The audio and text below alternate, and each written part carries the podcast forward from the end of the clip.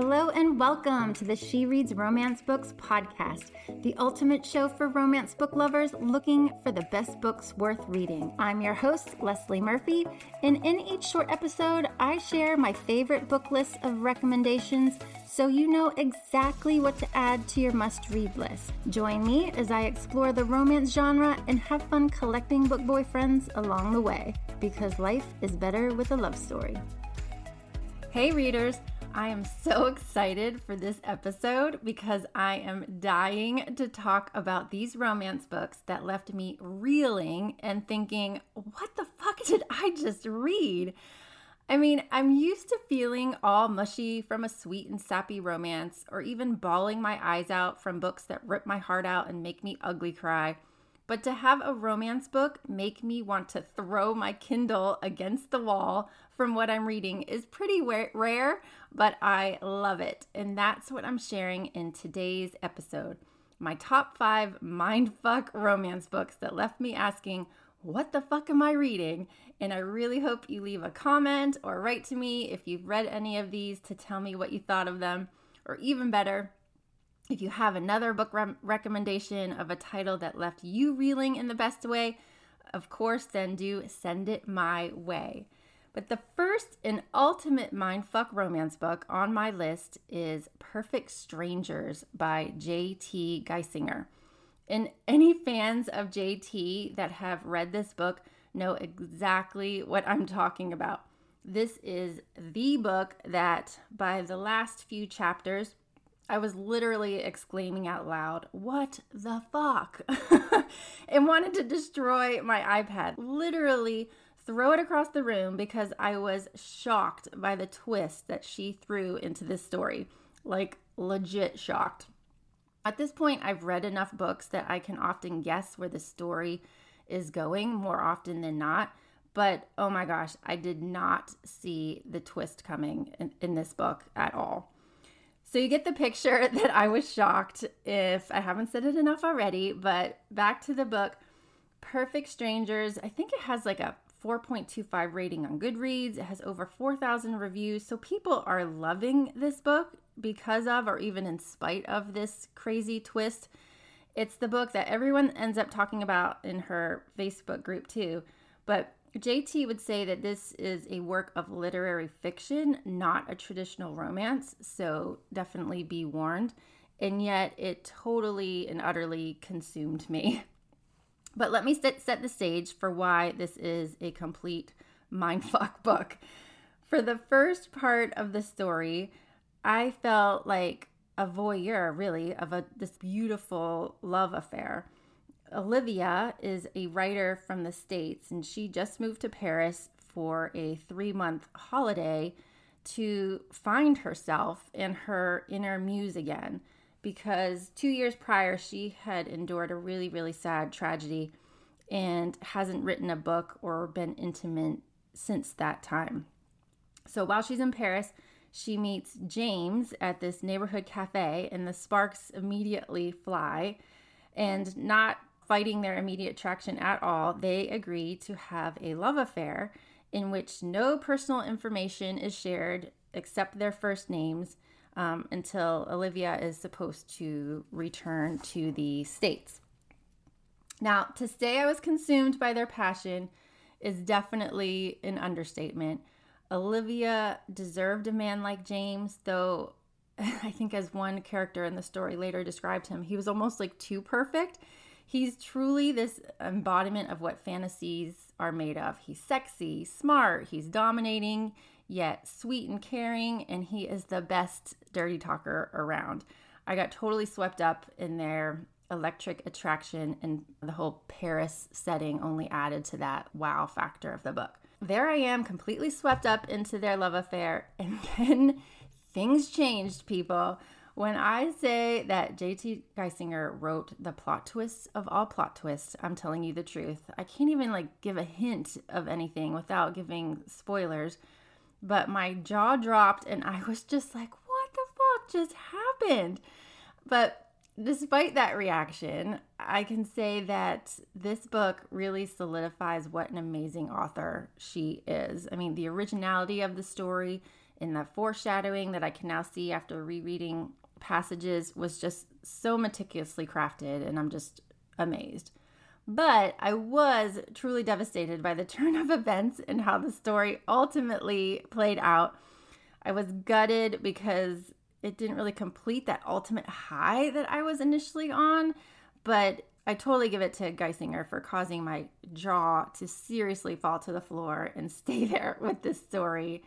She's amazing. So, for the ultimate mindfuck book, check out Perfect Strangers by JT Geissinger. Now, book two on my list goes to The Risk by S.T. Abby, which is book one, ironically, of her Mindfuck series.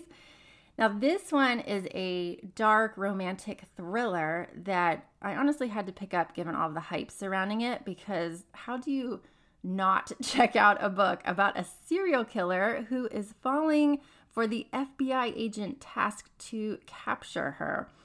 I mean, just wrap your head around that one for a second, right? This is a story about Lana, who is a serial killer who is systematically killing men that had something to do with a tragic event in her past. You don't really know more about the event other than, or in this book at least, other than the fact that it must have been pretty brutal because she should be dead by now, and yet she spent years training to get her revenge, and it's pretty gruesome. So one day she happens to meet Logan at a coffee shop, and their chemistry is pretty instant. But it turns out that Logan is an expert FBI profiler who hunts serial killers. I mean, of course he is, right? So while Lana is preparing for and enacting her revenge, Logan is trying to pick apart evidence to find his target, all the while they are meeting up and getting it on. So just crazy, a complete mindfuck, right? So the risk, it's really just book one of a five book series.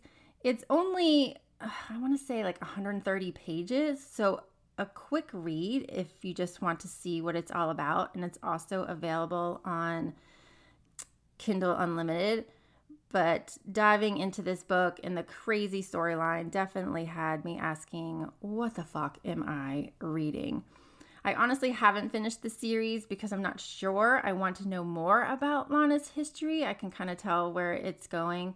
But then again, the story really does hook you. So I might I may break down and read the rest. So stay tuned if I do.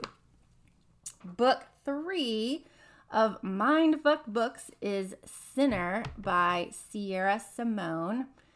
Now, this one's, I don't know, maybe a bit more benign than the previous two, and yet I was definitely asking myself at several points, what the fuck am I reading? Because, for starters, this is an age gap romance. Zenny is a college senior, I think, though don't hold me to that one and she is 15 years younger than Sean, her brother's best friend. But the real mindfuck is that Zenny is a postulate who is about to start her journey of becoming a nun. Yes, you heard that right. She is pretty much 100% certain that she wants to devote her life to the church, to God, and to becoming a nun. However, to make sure she's making the right decision, she asks Sean to teach her everything there is to know about sex before taking her vows. And what does he do? Well, the Playboy man whore accepts, and boy, does he deliver with his teachings. I mean, holy cow. I looked back on my review for this book and I wrote word for word, Oh my God, he's fucking a nun. What am I reading? and that's how I felt a majority of the time while reading this book. So if you don't want to read a book that has lots of filthy, dirty sex in it, then don't pick up this book, honestly. If this quote that I'm going to give you doesn't give you some perspective on what is in store, then I don't know what will. But here is a quote from the book from Sean's perspective. I love to fuck. I love to make women come. I love to see their snug little cunts. I love to taste them and push my big cock into them until they stretch. I mean, yeah, this is just one aspect of the guy giving it to the girl who wants to be a nun. I mean, where does Simone come up with this stuff for her books? I just don't know. But I will also say that Simone's intellectual and philosophical musings on faith and God were really interesting and something that I really wanted more of in this book. So, there are several paragraphs that I found so thought provoking on the areas of faith, sex, purity, virginity, religion, and God. Just really, really good stuff.